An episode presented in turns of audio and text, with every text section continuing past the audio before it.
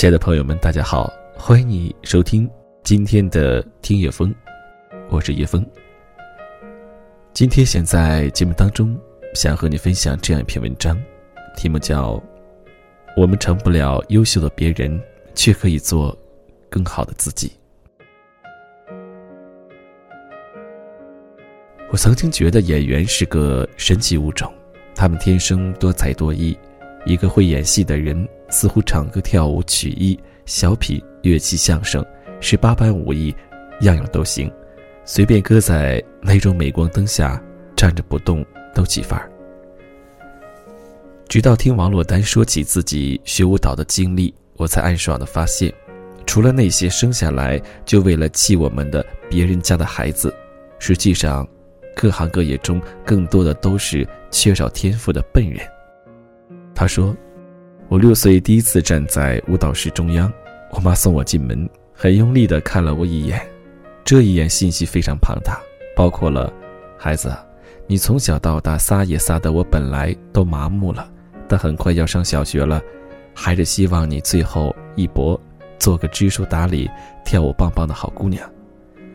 妈妈爱你，你要是不好好跳，今天晚上你就跟你爸一块儿吃素菜。”看完新闻联播，就去睡觉，懂了吗？我懂了，所以脚步特别沉重。老师教我们平转，所有小朋友都能按照轨迹旋转，只有我转的没头苍蝇一样。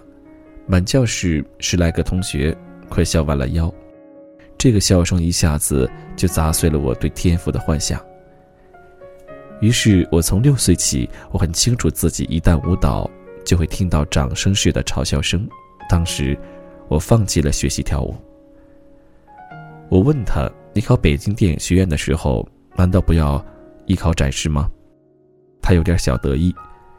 我十七岁考上北京电影学院艺考展示环节，确实绝大部分女同学都选择了舞蹈、芭蕾、民族古典，甚至爵士街舞，只有我偏执的唱了一首摇滚。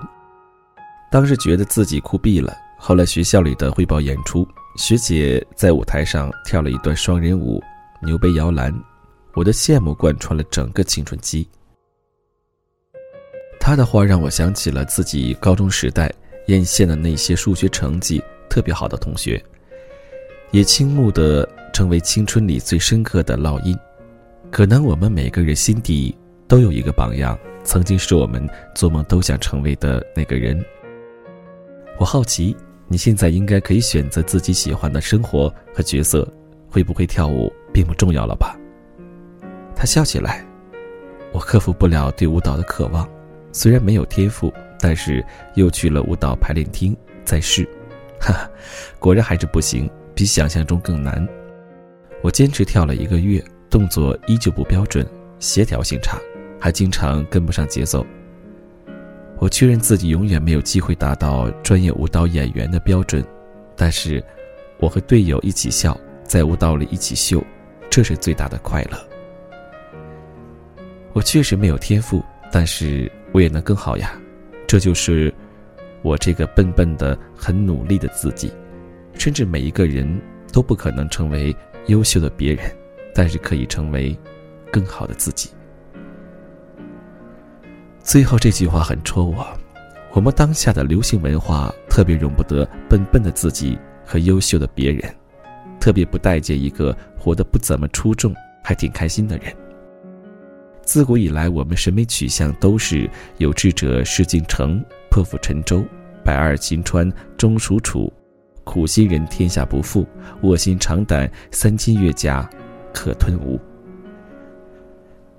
我们的生存哲学里。带有太多强者思维，甚至在成功学的思考模式中，连“努力”这个词的意义也被曲解了。努力并不意味着竭尽全力做最好的自己，而代表着超越他人，成为某个领域中最拔尖的强人，把别人都比下去。所以，我们信奉不为失败找借口，只为成功找方法。没有干不成的事，只有。干不成事的人，我们的努力、胜负心和输赢欲都太强。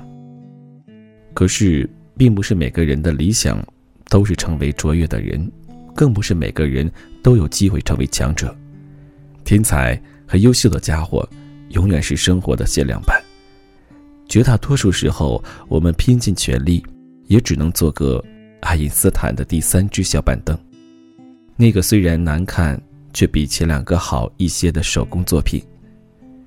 这个脑容量最大的智者，也没有全方位天赋秉异，他还是有短板。而他的可爱之处，并不是卯足了劲弥补弱点，活成全身无痛点的完人，而是他依旧保持着自己的执着，想做出个稍微好看点的小板凳，比前面两个都强点儿。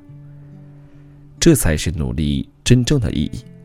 哪怕一朵最不起眼的牵牛花，开放的时候也有自己独特的好看，它永远不会成为众人瞩目的牡丹。却依旧享受盛开的过程。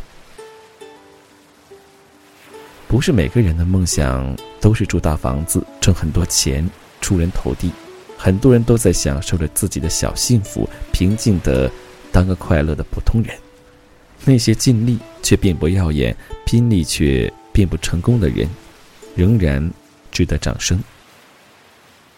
或许很多人从他身上看到了自己人生的缩影。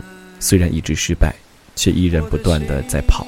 赢是本事，明知赢不了，还愿意不放弃，为自己争取好一点的结果，是豁达，更是努力这个词真正的意义。就像我们每一个人都不可能成为优秀的别人，却可以做更好的自己。风从海面吹过来。空中飘散海鸟的呼唤，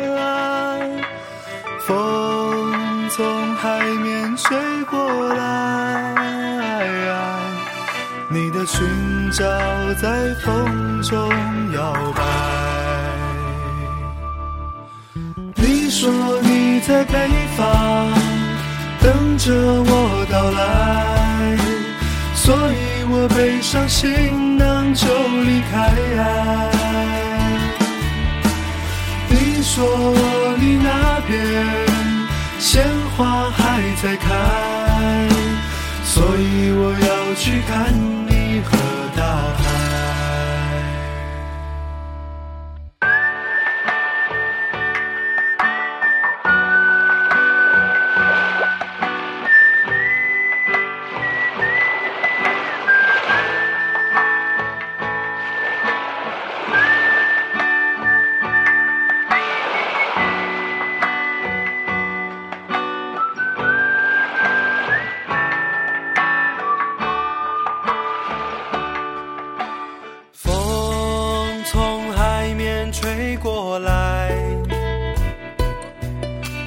心也被暖开，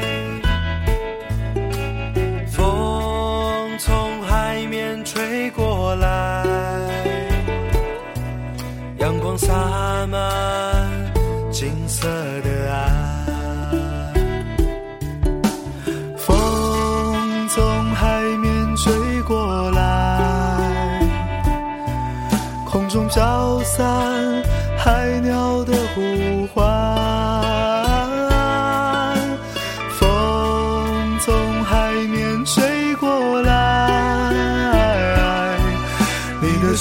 笑在风中摇摆。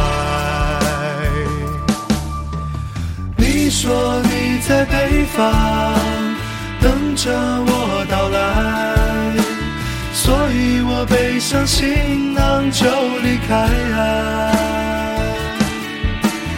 你说你那边鲜花还在开，所以我要去看你。和